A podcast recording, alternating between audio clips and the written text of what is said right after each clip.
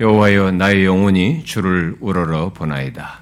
나의 하나님이여 내가 주께 의지하여 싸우니 나를 부끄럽지 않게 하시고 나의 원수들이 나를 이겨 개가를 부르지 못하게 하소서.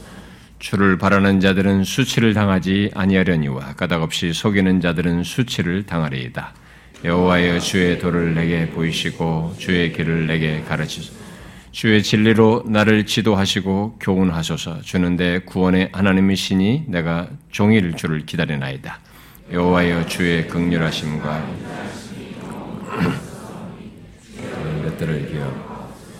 여호와여 내 젊은 시절의 죄와 허물을 기억하지 마시고 주의 인자심을 따라 주께서 나를 기억하시되 주의 선하심으로 하옵소서. 그러므로 그의 도로 죄인들을 교훈하시고 온유한 자를 정의로 지도하시며 온유한 자에게 그의 도를 가르치시리로다. 여호와의 증인들의 그의 언약과 증거를 지키는 자들에게 인자와 진리로다. 여호와의 나의 죄악이 크오니 주의 이름으로 말미암아 사하소서. 여호와를 경외하는 자 누구냐 그가 택한 길을 그에게 가르치시며 그의 영혼은 평안히 살고 그의 자손은 땅을 상속하리로다. 여호와의 친밀하심이 그를 경외하는 자들에게 있으며 그의 언약을 그에게 보이시리라. 내 눈이 항상 여호와를 바라보면 내 발을 그물에서 벗어나게 하실 것이미로다. 주여 나는 외롭고 외로우니 내게 돌이키사 내게 은혜를 베푸소서. 내 마음에 근심이 많사오니 나를 고난에서 끌어내소서. 내 내 모든 죄를 내 원수를 보소서. 그들이 그들의 수가 많고 나를 심히 미워하나이다. 내 원수에서 나를 구원하소서. 내가 주께 비하 수치를 당하지 않게 하소서. 내가 주를 바라오니 성실과 정직으로 나를 보호하소서. 하나님이여 이스라엘을 그 모든 환난에서 속량하소서. 음. 예, 뭐 십오 절부터 어, 주로 이제 이십이 절의 내용이 조금 어, 주로 언급이 될 내용입니다. 우리는 오늘부터 수련회를 시작하기 때문에 이제 항상 해왔듯이 이 시간은 수련회와 관련된 말씀을 살피도록 하겠습니다. 오늘 저녁 시간부터 또 함께 하게 될 외부 교인들을 항상 제가 고려를 해서 이 시간은 서론적인 내용만 주로 하고 주된 내용들은 이제 돌아가서 수련회 장소 전에부터 살피게 되는데요. 그래서 오늘 이 시간도 그냥 이번 수련회 전체 내용의 주제와 관련해서 서론적인, 서론에 해당하는 말씀을 살피도록 하겠습니다. 작년에도 여기 이십오 편 일 절을 통해서 작년 수련회 말씀의 어떤 서론으로 살폈는데요.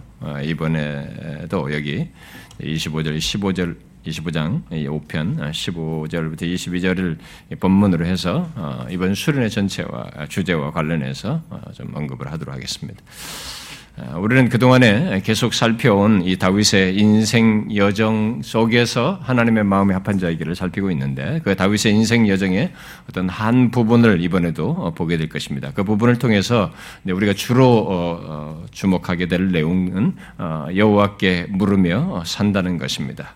물론 여호와께 묻는다는 것은 단순히 하나님께 뭔가를 묻고 기도한다는 어떤 행위 정도를 말하는 것은 아닙니다. 그것은 그럴 필요를 가진 어떤 삶의 배경과 문제와 다양한 현실과 함께 그 무엇보다도 하나님과의 관계가 전제되어 있다는 것을 말하는 것입니다. 전제된 것을 말하고 그 가운데서 자신이 묻고 구하는 하나님에 대한 이해와 신앙과 신뢰와 확신, 여기 시편 이런 것들을 여기 시편으로 표현을 하면은 하나님을 우러러보고 그를 바라고 기다리는 것을 포함하며 포함하여서 말을 하는 것입니다. 여호와께 묻는다는 얘기가. 그야말로 하나님과의 이 관계 표현이라고 생각하시면 됩니다. 여호와께 묻는다는 것. 그러므로 하나님께 묻는, 물으며 사는 것은 하나님과의 관계 속에 있는 자가 하는 것이에요. 누구나 다 해야 되지만, 인간은 다 그렇게 하면서 살아야 되지만, 그것이 자신에게 최상이지만, 그것을 할 줄 아는 사람은 하나님을 믿는 사람들이어서, 그래서 하나님과의 관계 속에서 있는 자가 하나님께 물으며 사는 것입니다. 그래서 하나님과의 인격적인 교제 속에서 갖는 경험을 얘기하는 것입니다.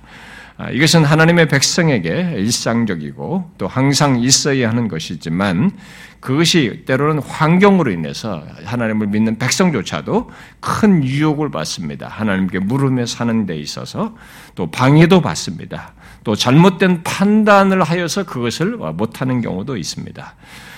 그래서 이번 수련을 통해서 과연 그렇게 사는 것이 무엇인지를 우리가 보고, 또 그 안에서 어떤 은혜를 경험하게 되는지를 우리가 다윗의 삶을 통해서 보게 될 것입니다. 그런 상세한 내용에 앞서서 이제 우리가 이 시간에 먼저 여호와께 물음에 사는 우리의 인생 배경에 대해서 조금 먼저 서론적으로 살피는 게 필요할 것입니다.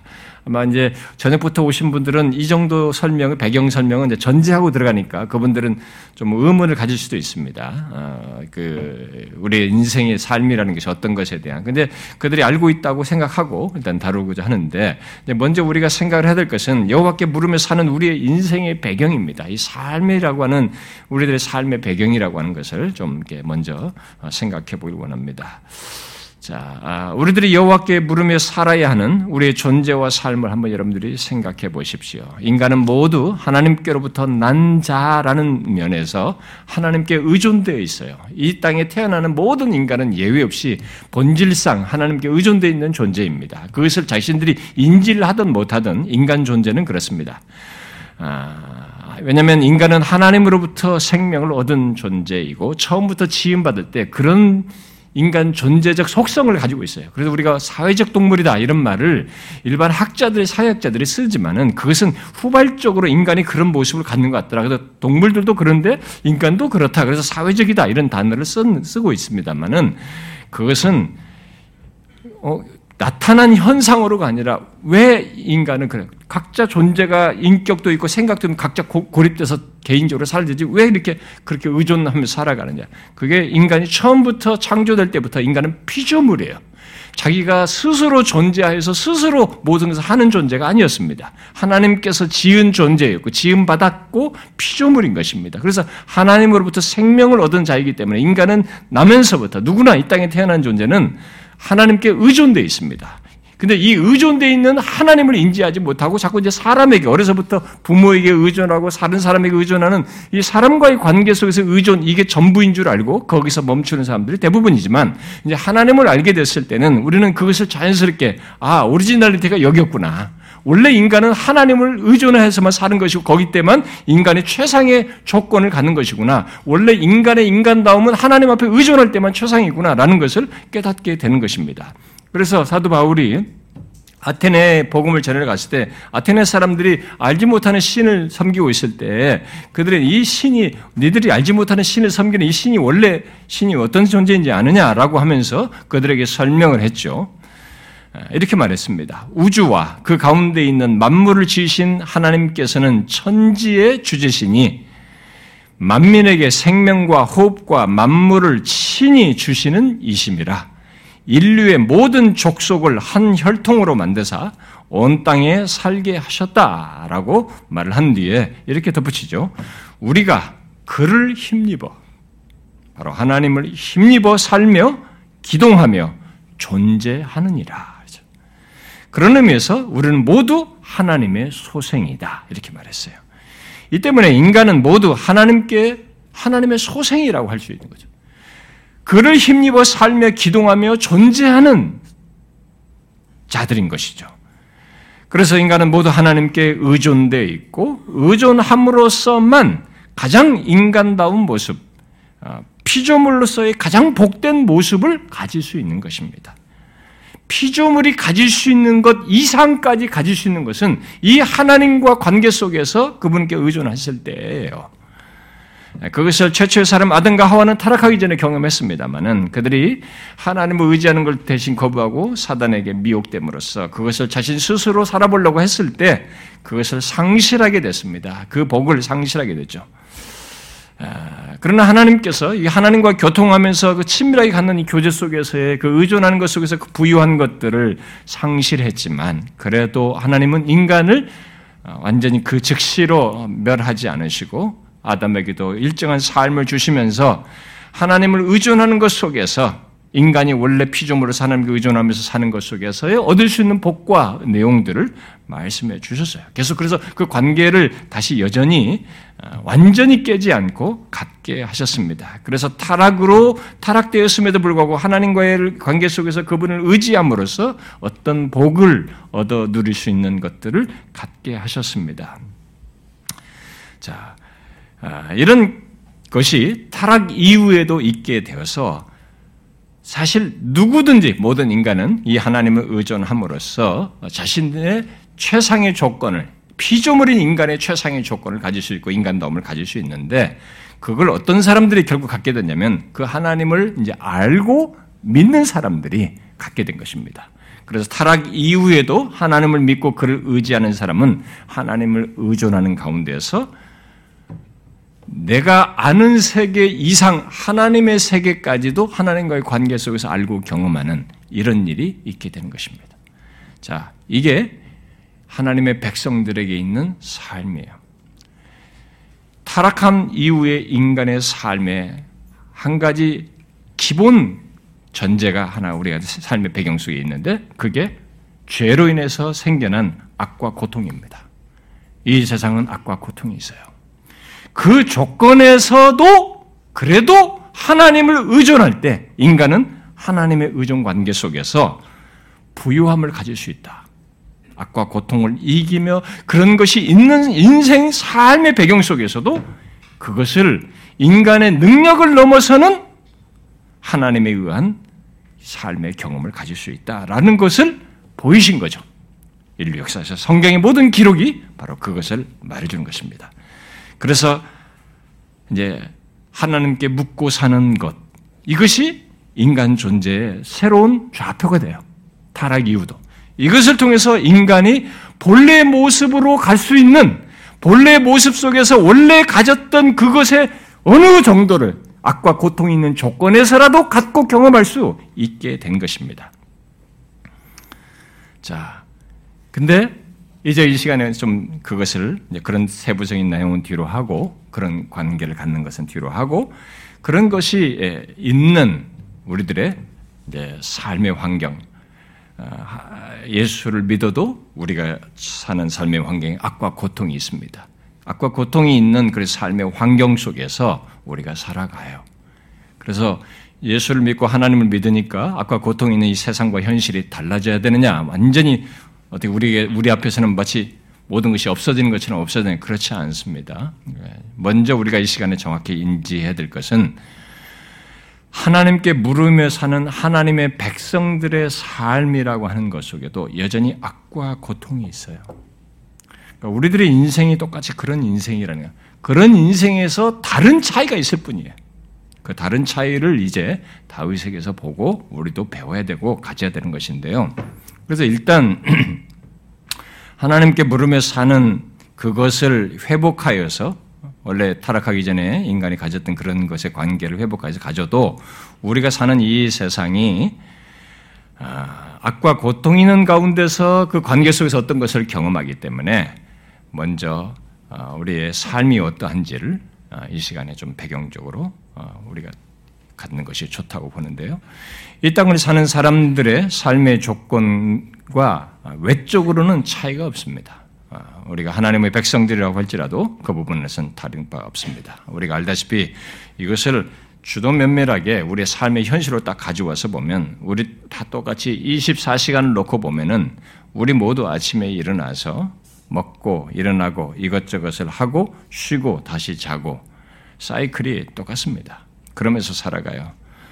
그런 삶의 주기 속에서 다양한 문제와 상황을 대면하면서 살아갑니다. 그 가운데서 좋은 일도 있고 재미난 일도 있고 한 일시적으로 설레게 하는 일도 있습니다만 우리의 삶 자체가 아까 말한 것처럼 죄와 악이 있는 이 세상에서의 삶이어서 예상 못한 상황과 현실 그리고 복잡하고 힘든 관계들, 그리고 수없이 어렵다고 할 문제들을 대면하면서 삽니다. 게다가 스스로 해결하지 못한 일들을 경험하기도 합니다. 몸의 질병이든 내 밖으로부터, 내가, 나의 원과 상관없이 내 밖으로부터 나에게 가하는 어떤 고통들도 경험하기도 합니다. 더 적극적으로는 생명의 위협을 느끼는 것들도 우리가 인생을 살면서 경험하게 됩니다. 스스로 해결 못할 경험들을 하게 되는 거죠. 그런 인생의 일반적인 모습과 다양한 경험은 이 땅에 태어난 사람들이면 모두가 다 보고 경험하는 것입니다. 그것은 예수 믿는 우리도 똑같이 보고 경험하는 것입니다. 우리도 똑같이 맞닥뜨려야 하고 그 경험을 해야만 하는 것들입니다. 그런데 성경은 예수 믿는 우리들에게 흔히 이 땅을 사는 모든 사람들의 삶 속에 있는 그런 일반적인 것에 다른 사실을 덧붙여서 말하고 있습니다. 이 삶에서, 그런 삶의 배경 속에서 다른 것을 덧붙여 말해요. 자, 먼저 여기 이십오 편으로 얘기를 하자면은, 하나님을 진실하게 믿는 것으로 인해서 하나님과의 그런 관계를 갖게 됐잖아요. 물음에 사는 이런 관계를 다시 갖게 됐단 말이에요. 그런 관계를 가짐으로 인해서 내 발을, 내 발에 그물, 내 발에 그물을 친 것과 같은 이런 삶의 현실을 경험합니다.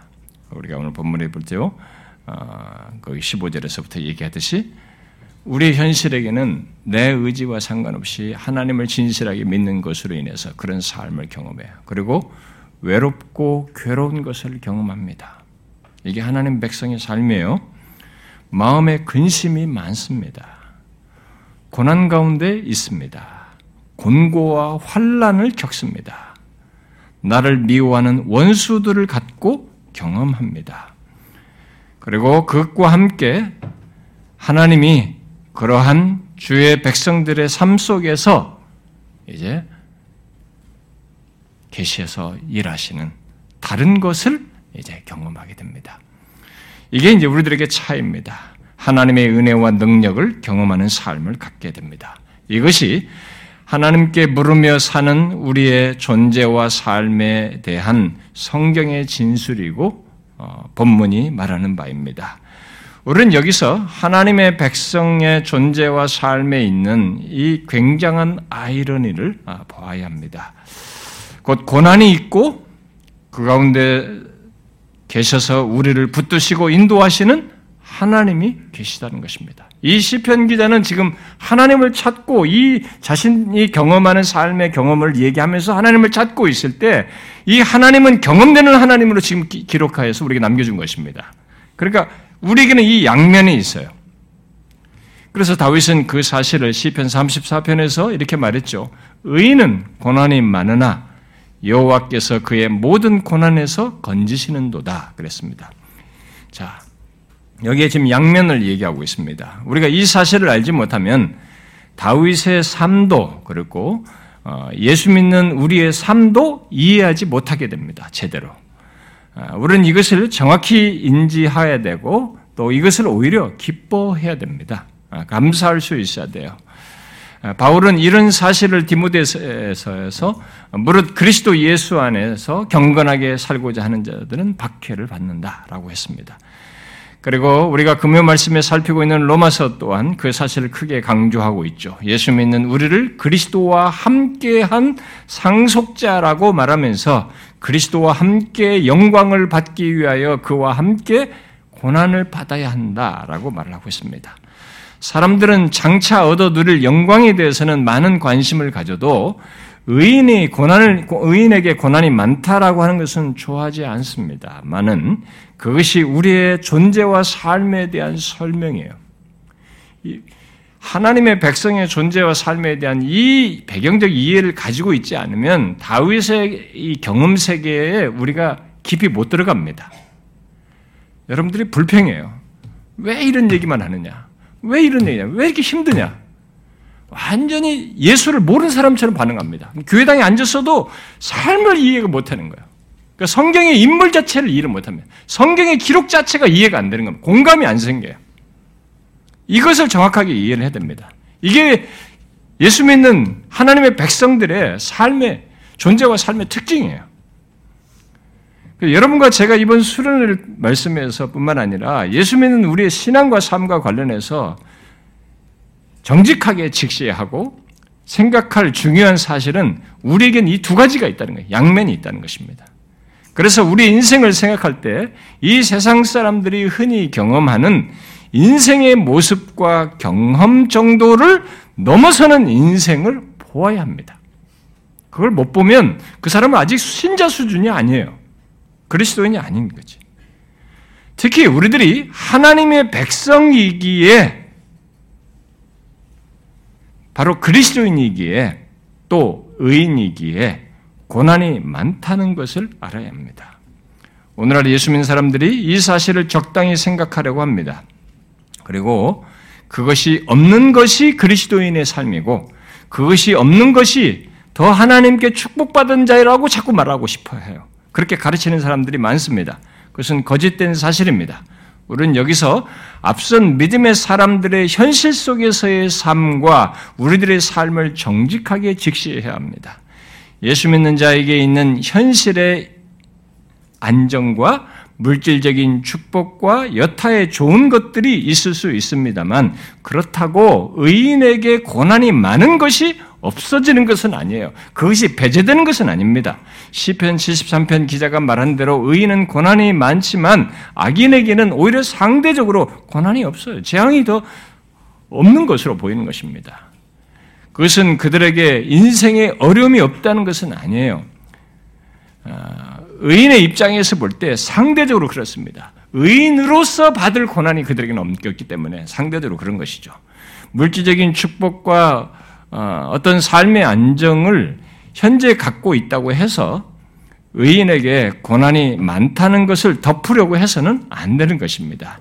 있는 것을 없는 것처럼 또 없어야 하는 것처럼 또 없었으면 하는 것으로 무마해서는 안 된다는 거예요. 여러분, 하나님께서 아무리 예수 믿는 우리의 삶 속에 평안을 주시고 또 물질적인 축복을 주어 살게 하신다고 해도 우리에게 있는 많은 고난을 기피하지 말고 생각을 해야 됩니다.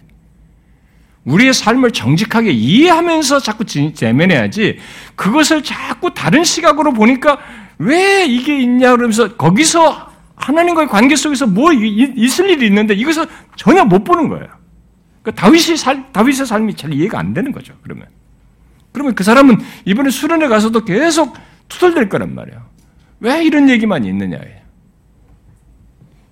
미안하지만 그런 사람은 하나님을 아직 정직하게 모르는 사람들이에요. 자기가 생각하는 신으로서 하나님을 믿고 있을 뿐입니다. 오늘날 교회당 안에는 그런 식으로 우상숭배자들이 많습니다. 하나님이라는 이름을 쓰는 우상숭배자들이 오늘 한국 교회는 너무 많아요. 이런 걸 모르는 것입니다. 우리에게는 고난이 많지만 이 세상 사람들이 없는 하나님의 백성들에게는 더 복된 것이 있어요. 더 놀라운 사실이 있는 것입니다. 히브리 십일 장에서 히브리서 기자는 믿음의 조상들을 말한 뒤에 이 사람들은 다 믿음을 따라 죽었고 약속을 받지 못하였다고 말했습니다. 그러면서 그들이 자신들의 고향으로 돌아가지 않은 것은 더 나은 본향을 사모했기 때문이다 라고 말합니다. 그것을 통해서 히브리서 기자는 그들의 믿음의 여정은 결국 이 세상 사람들이 겪지 않은 고난이 있는 여정이었다는 것을 우리에게 말해줘요. 히브리서 기자는 그렇게 앞선 믿음의 사람들을 십일 장에서 쭉 말한 뒤에 십이 장 넘어가죠. 우리가 장을 나눠서 그렇지 장을 나누지 않고 쓴 거란 말이에요. 그러면 그런 내용을 다 말한 뒤에 곧바로 누굴 얘기합니까? 예수 그리스도를 얘기합니다. 예수 그리스도께서 어떻게 십자가의 고난을 이기고 영광으로 나아가셨는지를 말하면서 그 예수 그리스도를 생각하라고 말하고 있는 거죠. 예수님도 십자가 이후에 있을 기쁨을 위해서 십자가를 참으셨어요. 겪으신 겁니다. 그러면서 부끄러움을 개의치 않으셨던 것이죠. 히브리서 기자는 그것이 하나님의 백성들의 공통된 모습이고 그 그런 그 모든 모형의 실체인 예수 그리스도께서 그렇게 하심으로써 예수 믿는 우리 모두에게 따라야 할 모습으로 말을 하고 있는 것입니다. 우리는 그 사실을 부정할 수 없습니다. 하나님의 백성된 자, 모든 그리스도인, 곧 의인은 앞선 믿음의 사람들과 같이 또 예수 그리스도와 같이 이 땅에서 고난, 심지어 많은 고난을 받는 일이 있습니다. 물론 우리는 그것으로 끝나지 않죠. 그 이후에 로마서 팔 장에서 말하는 바대로 현재 고난과 비교할 수 없는 우리에게 나타날 영광이 있습니다. 그러나 우리가 다윗의 삶을 통해서 생각할 것은 그 영광에 앞서서 이 땅의 삶을 사는 우리의 삶을 고난으로, 그것도 많은 고난으로 말하고 있는 것이 무엇인지에 대해서 실제적으로 생각해 봐야 돼요. 경험적으로. 우리의 실제 삶을 가져와서 생각을 해봐야 되는 것이죠. 죄와 악이 있는 이 세상에 동조하면서 적응하면서 사는 사람에게는 그 세계가 몰라요. 이 세상과 똑같이, 세상 사람들과 똑같이 생각하고 그들이 추구하는 방식대로 살아가면서 거기 동조 살아가게 되면 잘 모릅니다. 의인이 겪는 많은 고난 같은 것, 무릇 경건하게 살고자 하는 자가 받는 박해, 그야말로 더한 고난을 그들은 몰라요. 그러나 다윗은 자신이 의인으로서, 시편에서 계속 악인과 의인으로 대비하면서 자기는 하나님을 의지하면서 계속 살아가는 이 의인으로서 자기를 말하면서 대비해서 계속 얘기하거든요. 모든 시편에서. 그렇게 의인으로서 하나님과 그의 뜻을 따라 행함으로 인해서 본문에서 말하는 것과 같은 것을 겪은 것입니다. 그것이 의인의 삶이고 죄와 악이 있는 이 세상에서 영광으로 나아가는 하나님의 백성들의 정직한 현실이고 삶이에요.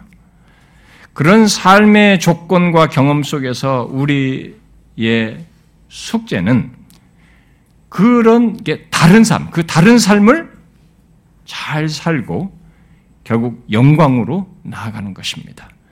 성경은 우리의 신앙과 삶을 구름 위를 나는 것 같은 삶으로 말하지 않고 철저히 악과 고통이 있는 이 세상 속에서 그런 삶을 사는데도 악인들처럼 행치 않으면서 오히려 거룩한 삶, 성화되어가는 삶으로 말을 하고 있습니다. 그것이 어떻게 가능한가? 물론 우리 스스로 그렇게 하지 못합니다. 바로 우리의 삶 가운데 하나님이 계시고 붙드시고 이끄시기 때문에 가능합니다. 그래서 본문에서 다윗은 하나님을 찾고 구하고 있습니다.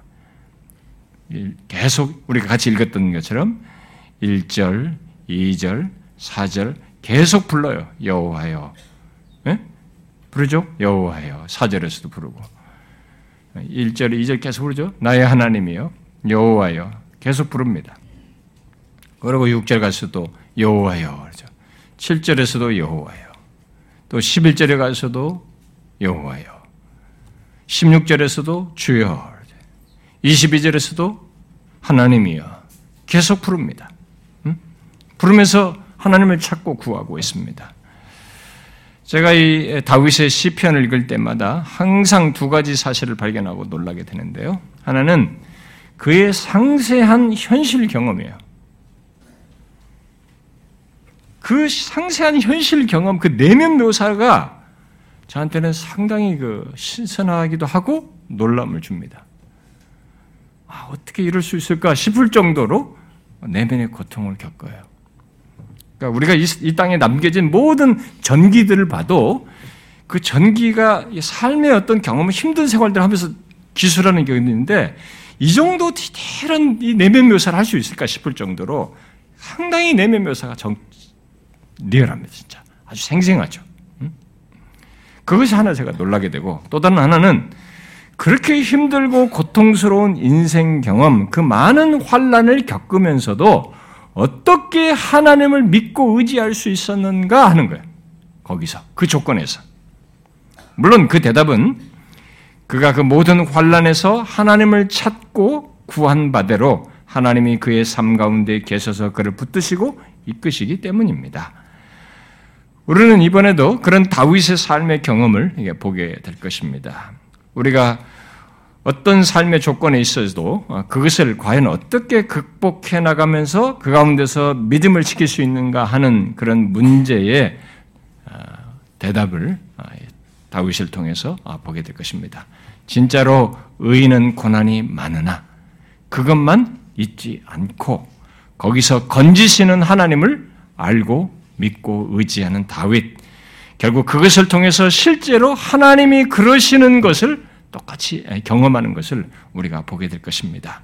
우리가 다윗의 인생과 시편, 시편을 통해서 배워야 할 것은 그 두 가지를 자신의 삶에 비추어서 똑같이 갖고 보는 것입니다. 그것을 자신의 삶에서 읽을 수 있는 것이에요. 보는 것이고 그런 그런 반응을 하면서 우리도 경험하는 것입니다.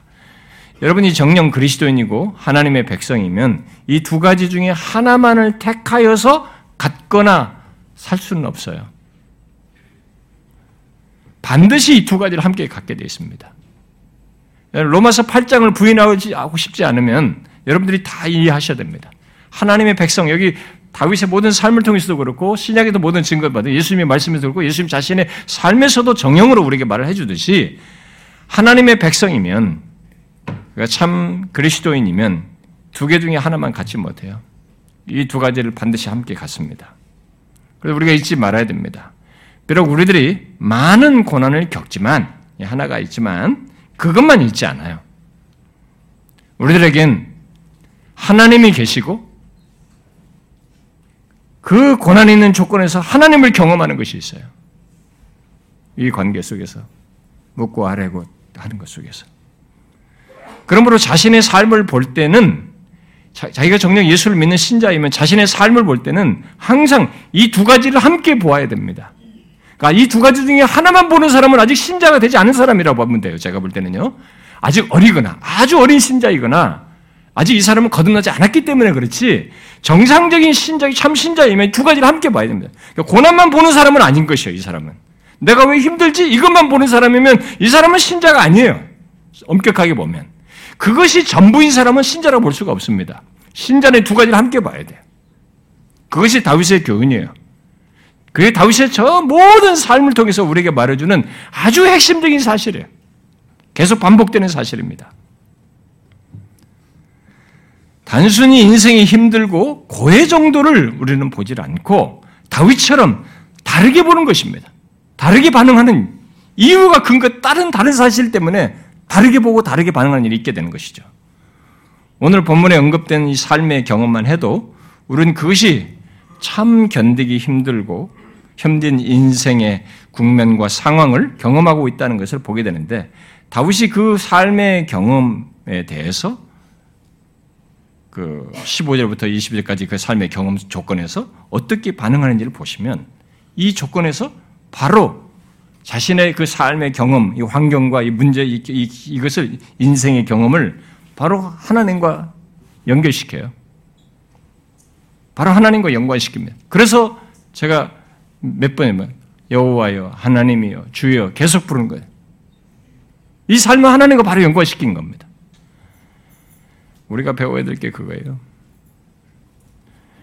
자신에게 올무를 놓은 상황, 외롭고 괴로운 삶의 경험, 마음에 근심이 많아서 힘든 시기를 지나고 있는데, 곤고와 환란이 있고 많은 대적들이 있는데, 그 그런 모든 여러 고난의 힘든 조건에서 시달리는 그 인생 경험 속에서 이 사람이 어떻게 하는가 하냐는 거죠.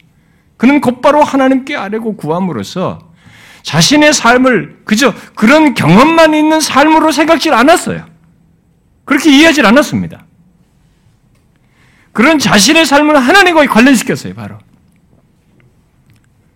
하나님이 관련되어 계시다라고 믿은 것입니다. 내 자신의 삶이.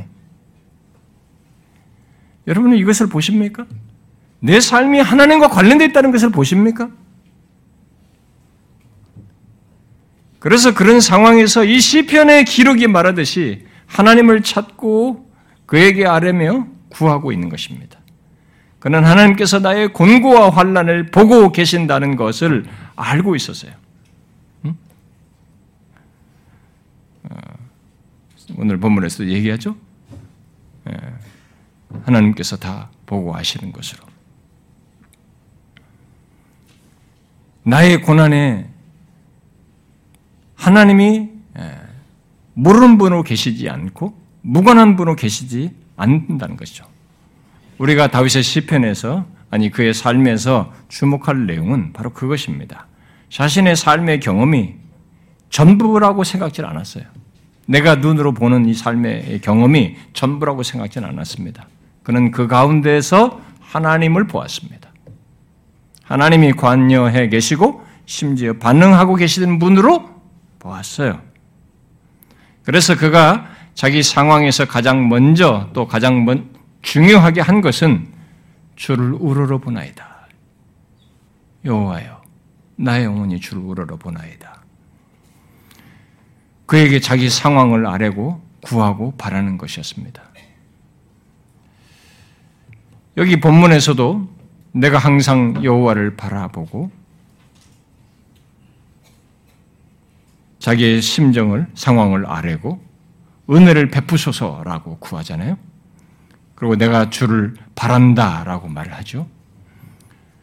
여기 이십오 편은 여호와께 물으며 사는 것을 표현하는 말이 결국 그런 행동을 묘사하는 이 내용들이 많이 가득해 있습니다.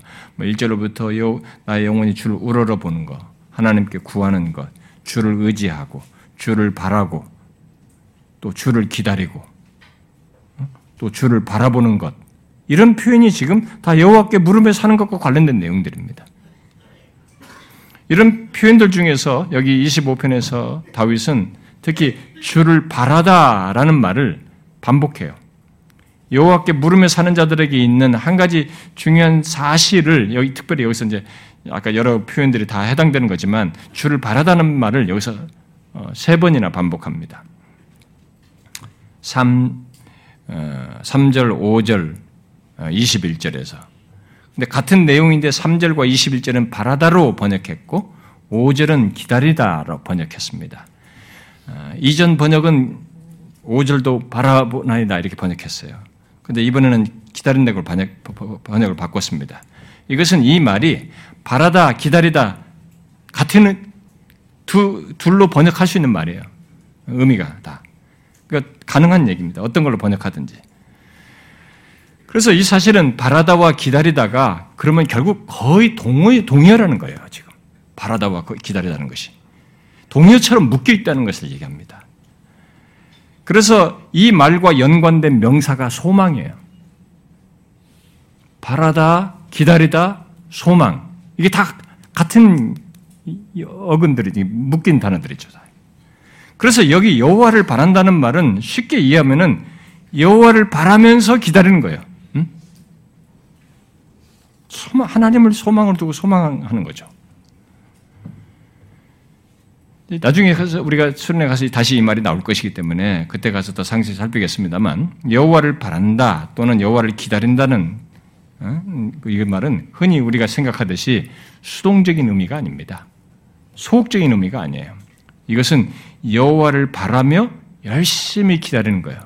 그런데 이 행동이 뭐냐면 여호와의 개입을 준비하는 행동이에요. 이, 이것이. 아무것도 모르고 막연하게 가능성으로서 기다리는 그게 아니고 올려나 말려나 이게 아니고 뭔가를 알고 있는 거죠. 여호와를 바라며 열심히 기다리는데 이게 여호와의 개입을 믿고 알고 기다리는 것이에요. 그러니까 여호와의 개입을 준비하는 것입니다. 이게. 이 의미가. 바로 하나님에 대한 소망을 품으면서 하나님의 개입을 준비하는 거예요. 이 행동이. 이 사실은 다른 한편으로 보면 하나님께서 우리의 삶에 자동적으로 기, 기계적으로 개입하는 것이 아니라는 것이죠. 이렇게 하나님을 바라고 기다리는 것 속에서 결국 하나님에 대한 소망을 품으로써 하나님의 개입을 준비하는 것 속에서 하시는 것이요. 그에 묻고 아뢰면서 하나님과 이런 인격적인 교통 속에서 하나님이 개입하신다는 것을 우리가 말해주는 것입니다.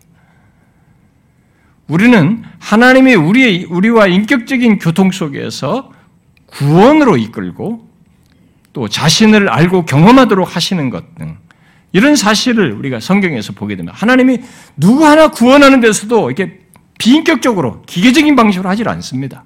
굉장히 인격적인 방식이죠. 그래서 이런 인격적인 교통과 교제가 없다면은 우리는 성화되지도 않습니다. 하나님처럼 내가 거룩하니 너희도 거룩하라. 이게 형립이 안 돼요. 거룩에 대한 관심이 안 생기죠.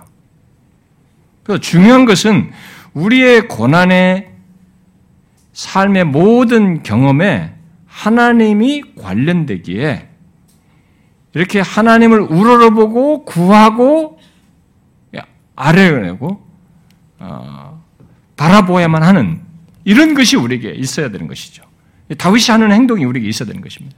그런 것 속에서 하나님이 우리와 인격적인 교통 속에서 삶의 경험이, 악과 고통이 있는 어떤 삶의 경험인데 여기서 하나님을 경험하고 하나님이 일하신 어떤 것을 내가 인격적으로 인지를 해요. 경험을 하게 되는 것입니다. 우리가 처한 상황과 문제, 그야말로 본문에서 말하는 것 같은 다양한 삶의 경험들을 그저 지나가는 인생 경험처럼 생각하지 말고 항상 하나님과 연관시켜서 봐야 됩니다. 이게 신자가 아는 세계예요. 신, 그리스도인들이 아는 세계입니다. 하나님을 모르고 그와 무관한 사람들은 자신의 인생 경험들을 그게 저, 우연하게 있는 것을 생각하는 그 이상을 못 봅니다. 그게 전부예요. 그러나 우리에겐 여기 다윗처럼 하나님께서 보시고 아시고 어떤 일을 행하셔야 하는 상황과 문제들로 보는 것입니다. 그런데 여기서도 보자. 나의 고난과 환난을 보시고 이제 내 원수를 보소서 이제 그런 그런 상황으로 이해를 하는 거죠. 여러분은 자신의 인생의 모든 것을 그렇게 보십니까? 비록 예수 그리스도를 믿는 것 때문에 고난이 많지만 그것은 그저 내가 경험하는 것 정도가 아니라 하나님께서 더 잘 알, 이 모든 것에 대해 더 잘 아시고 보시고 간섭하시고 개입하셔서 해결하셔야 하고 이끄셔야 하는 우리의 삶의 경험으로 보느냐는 거예요. 자신의 삶의 경험을. 어떻습니까, 여러분? 여러분은 자신의 인생을 그렇게 보시나요? 다윗이 그러했고 그것이 사실인 것을 실제 삶을 통해서 경험하고 증거하고 있는 것이 시편이에요. 성경의 기록입니다. 그런 확신을 갖고 삶 속에서 경험했기에 다윗은 자신의 모든 문제와 상황을 하나님과 연관지어 보면서 끝까지 하나님 안에서 답을 얻고자 했던 것입니다. 우리는 이제 이런 문제를 좀 상세하게 가서 생각해 보겠습니다만 많이 생각해 봐야 돼요. 우리가 예수를 감각적으로 믿으려고 하면 안 됩니다. 여러분 오늘날 이 우리 이 세계 이 오늘날 우리들의 이 세계의 이 종교 현황이 막 믹스처되어 있습니다. 기독교조차도 막 뭐가 섞여 있는 것이 들어와 있고 그래가지고 하나님을 믿는 것조차도 성경이 하나님은 나는 영이다 인격적인 존재다 이렇게 말해서 그렇게 행해 오신 역사적 기록을 성경이 쫙 기록하고 그렇게 하시는 분으로 분명히 말하고 있는데도 우리가 어디서 이게 잡탕 종교들하고 섞어가지고 기독교로 들어와가지고는 하나님을 자꾸 이렇게 감각적으로 믿으려고 그래요. 그러면 안 됩니다, 여러분. 그 사람이 말하는 하나님은 다른 하나님일 가능성이 높습니다. 이런 걸 잘 생각해 봐야 돼요. 아, 이 사람이 자신의 모든 상황과 문제를 하나님과 연관시키면서 거기서 왜 기다리냐 이거예요. 왜? 빨리 튀쳐나오지. 어, 힘든데. 근데 끝을 하나님 안에서 보려고 하거든요. 그런 대답은 다르게 설명하기가 없어, 없어요. 이 사람은 정말 하나님이 진짜로 바라고 기다린 가운데 개입하실 분으로 믿는 것입니다. 그걸 믿고 준비하는 거죠. 그 개입을 준비하는 것이. 그 마음으로 바라면서 기다리는 것입니다. 그래서 다윗이 남긴 시편은 모두 그런 신앙과 삶을 믿음으로 표현하고 증언한 것이고 결국 경험한 것들의 증거라고 할 수 있습니다. 여러분들은 여기서 묻고 싶을 겁니다. 그런 신앙 행위와 삶의 결론이 어떠하냐? 과연 그런 식으로 열심히 그런 식으로 믿으면 진짜 그렇게 뭐가 있냐? 하나님이 뭐가 해주냐 말이지. 만일 이런 단순히 종교적인 신념으로만 우리가 그렇게 한다면 그리고 실제성이 없다면 그렇게 하는 사람만큼 어리석은 게 어디 있겠어요? 그에 대해서 우리는 다윗의 인생을 통해서 또 그렇게 다양한 시련과 고난의 국면에서 하나님을 찾고 구하고 바라고 기다린 것의 결론을 그의 삶을 기록한 역사적인 기록을 통해서 사무엘상 하를 통해서 우리가 보게 됩니다. 어떻게 됐어요? 하나님은 말로서만 끝내신 분이에요. 하나님께서 자신이 말한 것은 반드시 결과를 가져온다고 그랬어요.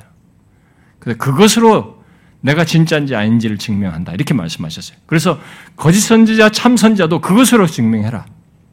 진짜 성경을 가지고 해서 그대로 이루어질 것을 하는지 가상적인 것을 얘기하는지 이걸 가지고 분별하라고 얘기한 거잖아요. 선지자, 선지자들에게. 기록이 어떻게 됐습니까? 여러분? 다윗의 삶의 기록이. 이런 모든 국면을 지난 그 다음, 그 다음, 그 다음 삶의 국면이 어떻게 됐어요? 그 어떤 것도 가상적이거나 종교적인 신념 같은 수준이 아니라 모두 생생히 경험한 것들이었어요. 실제 사실이 된 것들을 경험한 것이었습니다. 그게 그런 현실 속에서 하나님이 그러셨다는 게 이게 거짓이 아니라는 것을 그 다음에 결론을 가지고 증명해 준 거죠. 다윗이 시편 삼십사 편에서 진실로 의인은 고난이 많다는 것만 말하지 않고 곧바로 덧붙인 게 뭡니까? 여호와께서 그의 모든 고난에서 건지신다라는 것이었습니다. 항상 하나님의 개입과 간섭이 있고 인도가 있다는 것입니다. 그것이 바로 예수 그리스도를 믿는 우리들의 삶에 있는 동일한 사실인 거죠. 우리는 단순히 인생을 사는 자들이 아닙니다. 우리는 하나님께서 우리의 인생 속에 개입하시고 인도하시고 자신을 나타내시는 삶을 경험하는 것입니다. 여러분은 자신의 인생의 그 이 두 가지를 보십니까? 많은 고난뿐만 아니라 내 삶의, 삶의 현장에 인도자로 계시고 개입하시는 이 하나님을 동시에 보느냐는 거예요. 그 고난 속에서도 건지시는 하나님이 계시는 것을 보십니까? 이것을 알아야 다시 다윗의 삶을 이해할 수 있고 우리의 삶도 제대로 보는 것이 됩니다. 그것을 알았기에 다윗은 시편 삼십삼 편에서 이렇게 말했습니다. 여호와는 그의 인자하심을 바라는 자를 살피사. 자기 인자하심을 바라는 자를 살피셔요. 살피사 그들의 영혼을 사망에서 건지시며 그들이 굶주릴 때 그들을 살리시는 도다 라고 확신 있게 말했습니다. 또 시편 육십이 편에서도 사람들이 일제히 자기를 공격하여 죽이려는 그 인생 경험 속에서 나의 영혼이 잠잠히 하나님만 바라며 나의 구원이 그에게서 나는 도다. 그리고 뒤에 가서는 그것을 자신에게 향해서 선포합니다. 이렇게 선포하죠. 나의 영혼아, 잠잠히 하나님만 바라라. 무릇 나의 소망이 그로부터 나오는도다. 앞에는 자기가 알고 경험한 사실이에요. 근데 현재 시제로 이 말의 필요를 가, 가지고 있는 거예요. 자기 영혼에. 어려운 거죠. 힘든 거죠. 그래서 이제는 뒤에 말하는 것은 그것을 자기 영혼을 향해서 객관적으로 말하는 것입니다. 내면에 갈등이 있는 겁니다. 자신의 현재 인생의 이 아픔 속에서 대적들이 하는 가운데서 자신의 내면이 뒤집어지는 거죠. 지금. 그러니까 거기서 너무 힘든 거죠. 이거 내면의 갈등이 생겨, 생기는데 그 생겨도 다른 대답을 찾지 않고 그 불변하는 사실을 자기 영혼을 향하여 말하는 것입니다. 내 기분, 내 감정, 내 현실의 어떠함보다도 여전히 하나님만이 자신의 모든 것의 대답이 되기에 그래서 하나님만 바랄 것을 말하고 있는 것이죠. 하나님만 바라는 것이 대답이기에 자기 영혼을 향하여 내 영혼아 하나님만 바라라. 나의 소망은 그로부터 나온다라고 했습니다. 그리고 그는 실제로 구원이 정말로 하나님께로부터인 것을 경험합니다. 자신이 왕 자신이 나중에 왕이 되는 것, 하나님으로부터 이런 그 왕이 되는 이 모든 경험까지 가는 과정 속에서 진짜 자신의 소망이 하나님께로부터 나오는 것을 생생하게 경험하면서 나아가게 되죠. 그 증거가 기름을 붓고 왕이 되는 것으로 말한 대로 왕이 되도록 위기와 환란에서 지키시고 마침내 그 자리에 이르게 하시고 또 약속한 대로 그의 왕위를 끝까지 든든히 하심으로써 증거하셔요. 여러분, 하나님은 여기 우리 읽었던 이십오 편 삼 절에서 말한 대로 자신을 바라는 자들이 결코 수치를 당하지 않게 하십니다. 우리가 믿음으로 사는 것, 하나님께 물으며 그를 의지하여 사는 것이 결코 바보짓이 아니라는 것을 하나님께서 증명하신다는 것입니다. 그러므로 이 시간에 한 가지를 여러분들이 체크해 보십시오. 그것은 자신의 삶을 어떻게 보는가라는 거예요.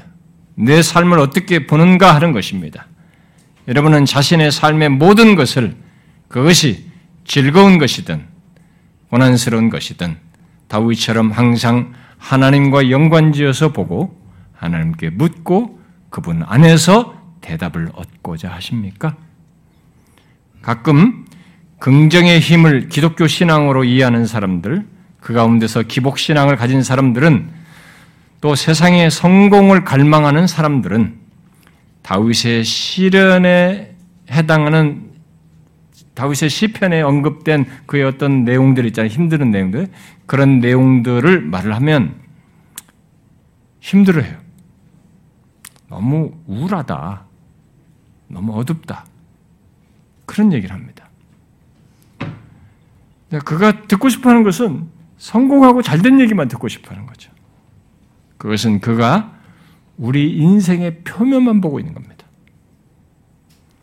그리고 그의 기준자가 표면이 기준자여서 그래요. 그것을 기준으로 판단하고 추구하고 갈망하기 때문에 그렇습니다.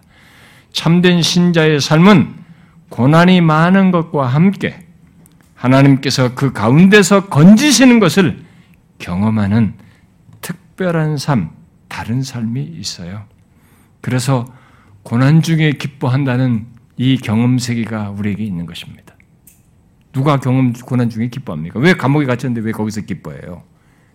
왜 하나님도 잘 믿었는데 여기다 넣었냐고 원망을 해야지 거기서 왜 기뻐합니까? 하나님 백성들에게 있는 아이러니예요. 특별한 삶인 것입니다. 내 인생 속에서 하나님을 경험하는 것이죠. 우리는 많은 고난을 경험한다 해도 눈에 보이는 그것이 전부가 아닌 것을 보는 자입니다. 우린 그 모든 것 속에서 깊이 관련을 맺고 계신 하나님을 보는 자입니다. 바로 하나님 안에서 대답을 보고 또 하나님이 어떠하신 것을 경험하는 자들입니다. 그래서 예수 믿는 우리는 현실로 기뻐하는 것 정도가 아니라 그것보다 내 인생 중에 계신 하나님, 내가 가진 문제와 인생의 고민과 복잡한 사건과 상황을 아시고 이끄시는 하나님으로 인하여 기뻐하는 것입니다. 이 차이는 다릅니다.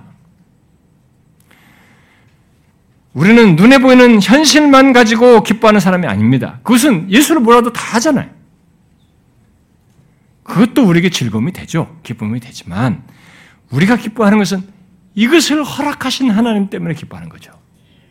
이런 것을 주시는 하나님 때문에 기뻐하는 거죠. 이런 모든 현실 속에 계신 하나님으로 인하여 기뻐하는 것이죠. 이게 차이예요. 여러분은 자신의 인생 속에서 그것을 경험하십니까? 혹시 이런 삶이 너무 멀고 추상적으로 들리십니까? 그러면 여러분은 삶의 고난은 알지 몰라도 그 가운데 계신 하나님은 모르고 있는 것이 분명해요. 그럴 리가 없습니다. 신자에게는 아닙니다. 다윗을 위시해서 앞선 믿음의 사람들, 이 땅에 사셨던 예수 그리스도께서 경험한 인생은 고난만 있지 않고 고난 중에 계신 하나님 또한 함께 경험한 인생이었습니다. 그것을 이번에 우리가 다윗을 통해서 다시 보는 겁니다. 우리는 보고 배워야 돼요. 물론 이것은 쉽지 않은 삶의 경험입니다. 말로 듣는 것과 달리 삶의 현실로 가져와서 볼 때 쉽지 않은 것이에요. 쉽지 않은 삶의 경험이지만 진짜 우리의 삶이 어떠한지를 여러분들이 이것을 통해서 보셔야 됩니다. 고난이라는 생생한 삶의 현장, 하나님의 백성임에도 겪는 우리의 삶의 환경을 정확히 보셔야 하고 어떤 때는 더해요.